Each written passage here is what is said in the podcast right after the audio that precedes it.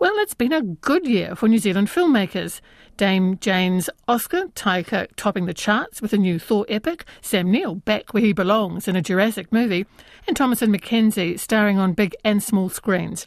But most of these are paid for by big overseas studios. Are we doing enough with our own truly homegrown efforts? Simon Morris was wondering too.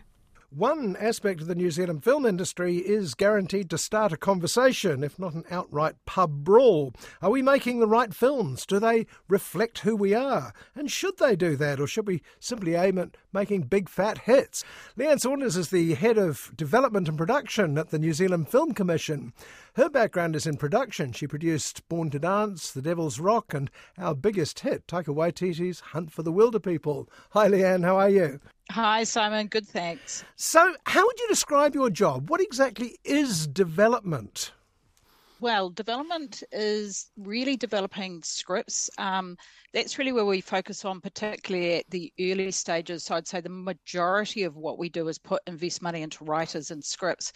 So, how many people are involved in this process? Because, you know, I mean, I'm guessing it's not just you well, I've got two teams essentially, a bit like you say, um, you know, I'm doing development and production. Um, we've got two development executives, which I must say is very, very modest given the sort of the size of the film commission. So that's Christina Andreeff and Johanna Smith. There's also a Rautaki Māori development executive as well, Kath Graham, who works with Te Ao Kahurangi on the Rautaki Māori side of things, and she's also across a lot of our projects. So when you think about it, it's quite a small team. Let's concentrate a little on the script part, which is clearly the be all and end all in some respects of mm. whether a film gets up or not and gets good or not. At the commission, are you hands on? Are you sort of do it like this, or are you sort of arm's length? Come back when it's better? We are a mixture of the two. I mean, I think that we feel like we are more than the money, and yet at the same time, we're not a studio. So we're not trying to control the ideas that are coming through. We definitely think that our filmmakers are the best people to know what are the best stories out there. So we do do a filtering, and people sort of want to know what's the dark art of how you know which script is better than another script.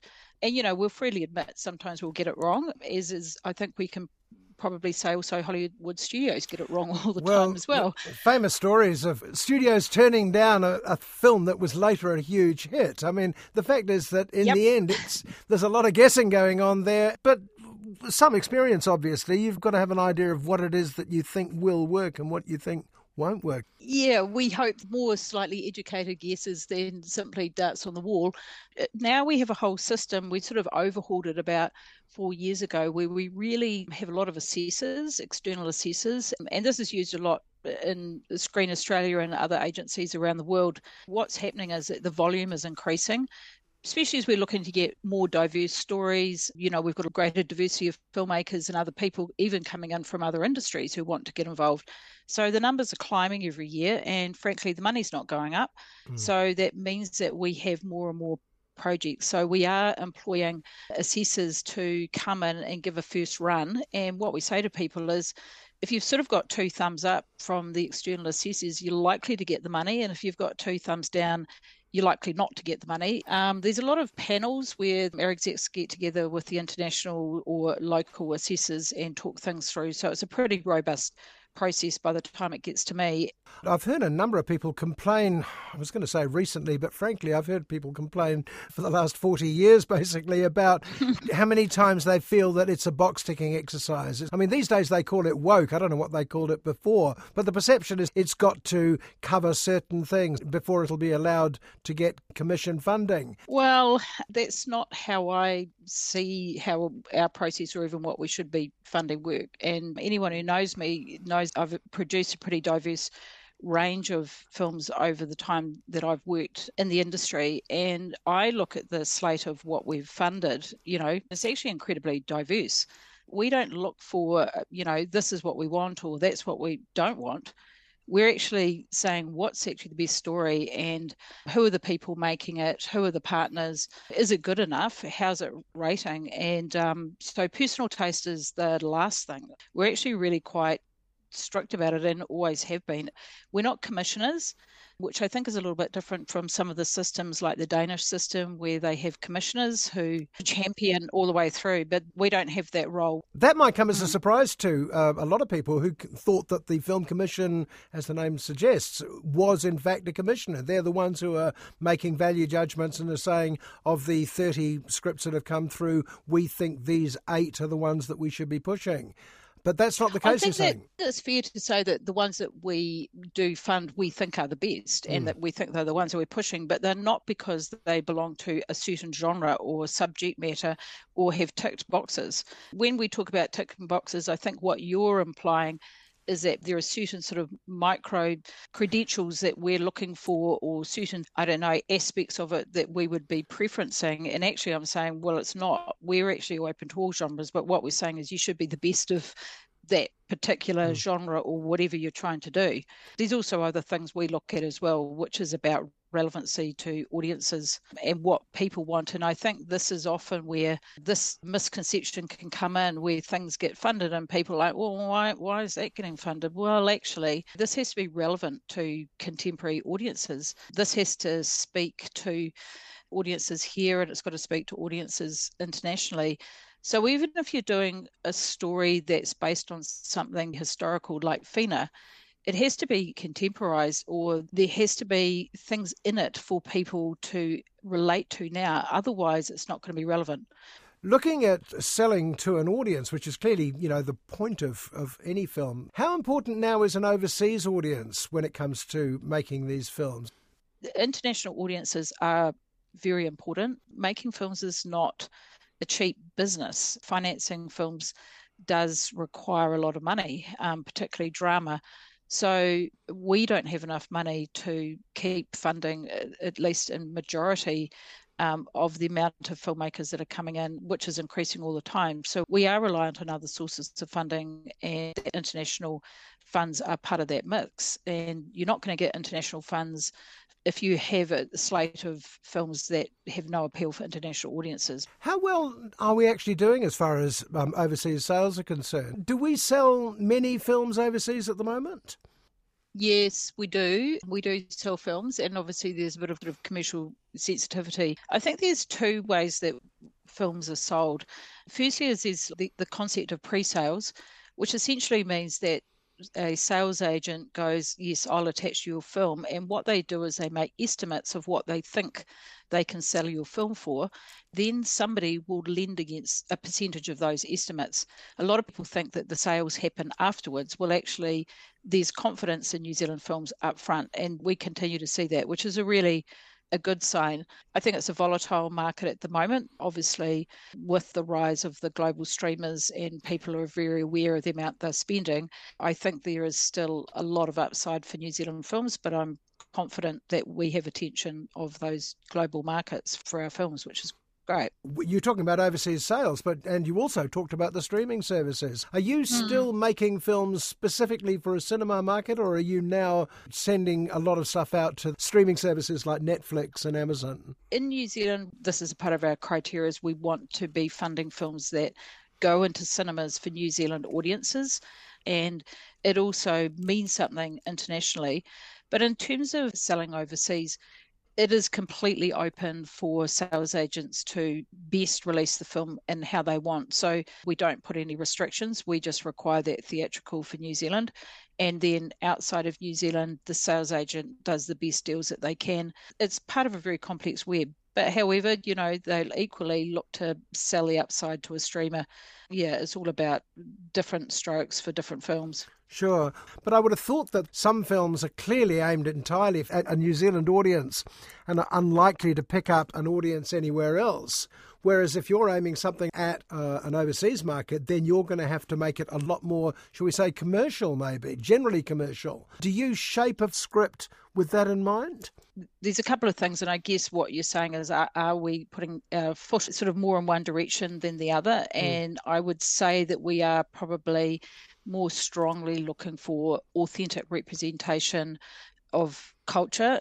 I think that, you know, the last two years, uh, ironically, with the rise of s- streaming services that have made foreign films or what used to be seen as foreign films a lot more accessible mm. and um, people really saying because you're local doesn't mean that you can't travel. They're not sort of like you've got the subtitle films that used to be just in the, the small section of the, the video store. Now you know we're seeing them in our living rooms every night. So there is strength in local. So I, I think that the direction we're going in is to say we want to see films that feel authentic, to see strong teams that are able to be distinctive. Well, nevertheless, I mean, I was looking at some of the films that are coming out this year. And mm. while I can certainly see that there'd be an audience for them here, films like Whina, films like Muru, film, a film about Marlon Williams' te reo album, uh, Valerie Adams, Gloriavale, but I would have thought none of those films would have had any market overseas. They're exclusively New Zealand stories, aren't they? All of those films have got international sales agents. So these are projects that are not only theatrical, but with all these competing streaming services, actually the slots for films have got broader. And so if the film's well told, if it can get accolades, if it can do well, if it can get attention, actually there is a market for well told films. And so, you know, this is why we're backing them. And all of those films have got funding from offshore, which is a testament to the fact that they do believe there's a market for them. You hinted at this a little bit before, Leanne. You were talking about the fact that while New Zealand clearly can't compete with big budget Hollywood movies, and nor should we really, but we could be looking at other countries of similar size. You mentioned Scandinavia, who have made some mm. great films in the last two or three years, and they're small budget films comparatively. Same with Southeast Asia, same with South America, Ireland, Scotland. And they're stories that are individual stories. They're not based on a thing that you're meant to already know. They're intriguing characters. They're great little stories that kind of work anywhere in the world. And I, I mean, wonder whether we're making enough of that sort of story. Well, I think that we are, and you know, I might be biased, but I think that our stories are as strong as them. And I would say, from a, a budget perspective, I know for Denmark that their budgets are actually higher than ours, and what they would call a low budget film. You know, we'd be probably quite grateful for that budget. but um, you know, I mean, I look at things like James Ashcroft's Coming Home in the Dark, which was a very low budget film. You know, it was in Sundance and you know, he's a first time filmmaker. These are the films, you know, Millie Lies Low, which is played at Tribeca and South by Southwest. I mean, we forget that actually our films are punching above their weight. They mm. are being seen. And this is an environment now where the, the, major festivals, the amount of films they've taken on over the last couple of years has reduced, and yet we're seeing record numbers of New Zealand films getting into these major festivals. I mean, we've just opened Sydney with We Are Still Here and had Nude Tuesday, which also has played very well in festivals. So we are actually it's highly competitive to get into. I think we are seeing some really distinctive filmmaking. But are we getting an audience for our films? I mean, you were saying before about Nude Tuesday, which is a perfect example of great rave reviews in a lot of overseas magazines and newspapers, which is great. And they've been picked up by festivals around the place. But New Zealanders didn't exactly come out for it, did they? No, look, look. I think that that's probably the toughest conversation is around box office mm. and what has been happening, not only here but internationally. And you know, and of course, I'm saying that hand in hand with saying, you know, we still make films for box office for a bunch of reasons, including the prestige and sort of the critical acclaim that it gives. But mm. yeah, numbers and box office have gone down this is around the world. I don't think it, you know, what we say is that, look, COVID hasn't caused the issue, it's accelerated what was already happening prior. And so the bullseye for um, box office and for cinema attendance has got harder and harder. So you're seeing really high performance from the big studio films. That that audience has come back, but for the films that we'll make, that are sort of more art house, perhaps older audiences, they haven't come back to the same degree, and that's been the same globally. So it is really tough for sure. But mm. I would say that that sort of trend was happening prior to COVID. Just looking at at the moment, because we've got Whina, which is so far top performing film for 2022, which mm. is just over 1.1 million. And I was looking back, we had Cousins last year, which sure. was about 1.6. Savage 1.6 the year before, but Daffodils was the top performing film the year before that. And at the moment, I think that Whina's probably only about 20,000 off the daffodil figure. The glory days of Hunt for the Wilderpeople certainly seem a long time ago. When I came into this job, I mean, Mr. Gibson said to me, but tongue in cheek, you know, all you have to do is make hit movies, which I think is kind of really what you say, asking Simon is, you know, right. what actually is it the film commission wanted to, to make. You were talking about some of the hit films in the last two or three years. The three that you mentioned particularly, Whina, Cousins and um, Savage. Savage. The one thing that all three of them had was a lot of heart. In, at the heart of it, there was an interesting person. There was somebody that you warmed to and you were interested in. The beauty of uh, Wilderpeople is that it had several audiences. It had old people, it had young people, it had mm-hmm. people in the middle, and they were going off on a journey. It was an easy story to make sense of. Well, look, I wouldn't disagree with you on the sense of, of course, talking about Wilderpeople, but we also know that, you know, I, I've of course, I absolutely adore Thor, Love and Thunder, the films I've been out to recently. And I know people, um, some people have said globally that there's too many Kiwi jokes in it, but you know, you can't have too many Kiwi jokes for me. well, I'd love to have seen those Kiwi jokes in a smaller, more New Zealand setting, really, rather than a Marvel Comics thing. I just think quirky, well, quirky has been the bane of New Zealand's life in some respects. Yeah, I mean, we have got obviously some. For me, I look at Whina and obviously Cousins, those have got your classic inbuilt audience hmm. because mm. obviously the Cousins based on a book that people knew, mm. and Whina, you know, famous character. And I, I, again, I come back to going, you know, you have a bit of a chance for your first film to do something which is a bit more establishing your voice. Sure, give it that some people will do that, and that would be, you know, you're coming home in the dark. But once you get further into your career, I think that people need to have a rain check and really look at the audience and how they're meeting the needs of those audiences because as I say it's expensive business otherwise you don't survive you know we've got the convert coming up which is you know Lee Tamahori's film Joika which was you know shot in Poland, which again is based on a character um, which is a James Napier Robinson film about a woman who wants to get into the first American to go into the Bolshoi. Not a New Zealand story, but mm. made by a New Zealand director. Um, and then we've got some fun comedy, Bad Behaviour, which is from Alice Englert um, Red, White, and Brass, which is uh, you know the Tongan new Piki film films. Um, and they've also got Tomotu, which is shooting at the moment, which is a great comedy as well. So I think that you can do these uh, individual films, but you also have to have in the mix these films that have got inbuilt recognition because otherwise it's uphill for audiences if they hit with a slew of original stories that they don't understand. Mm. I agree. I think it needs to be part of a mix. You know, we're doing the Israel Adesanya um, doco at the moment. We're mm. also doing a doco with Matt Metcalfe, Never Look Away, which is the Margaret Moth story. You know, mm. these are things that audience there is actually audiences for. Leanne Saunders, Head of Development and Production at the New Zealand Film Commission, talking with Simon Morris. Upcoming homegrown cinema releases include Muru, Millie Lies Low, Gloriavale, Punch, and More Than Gold, Valerie Adams.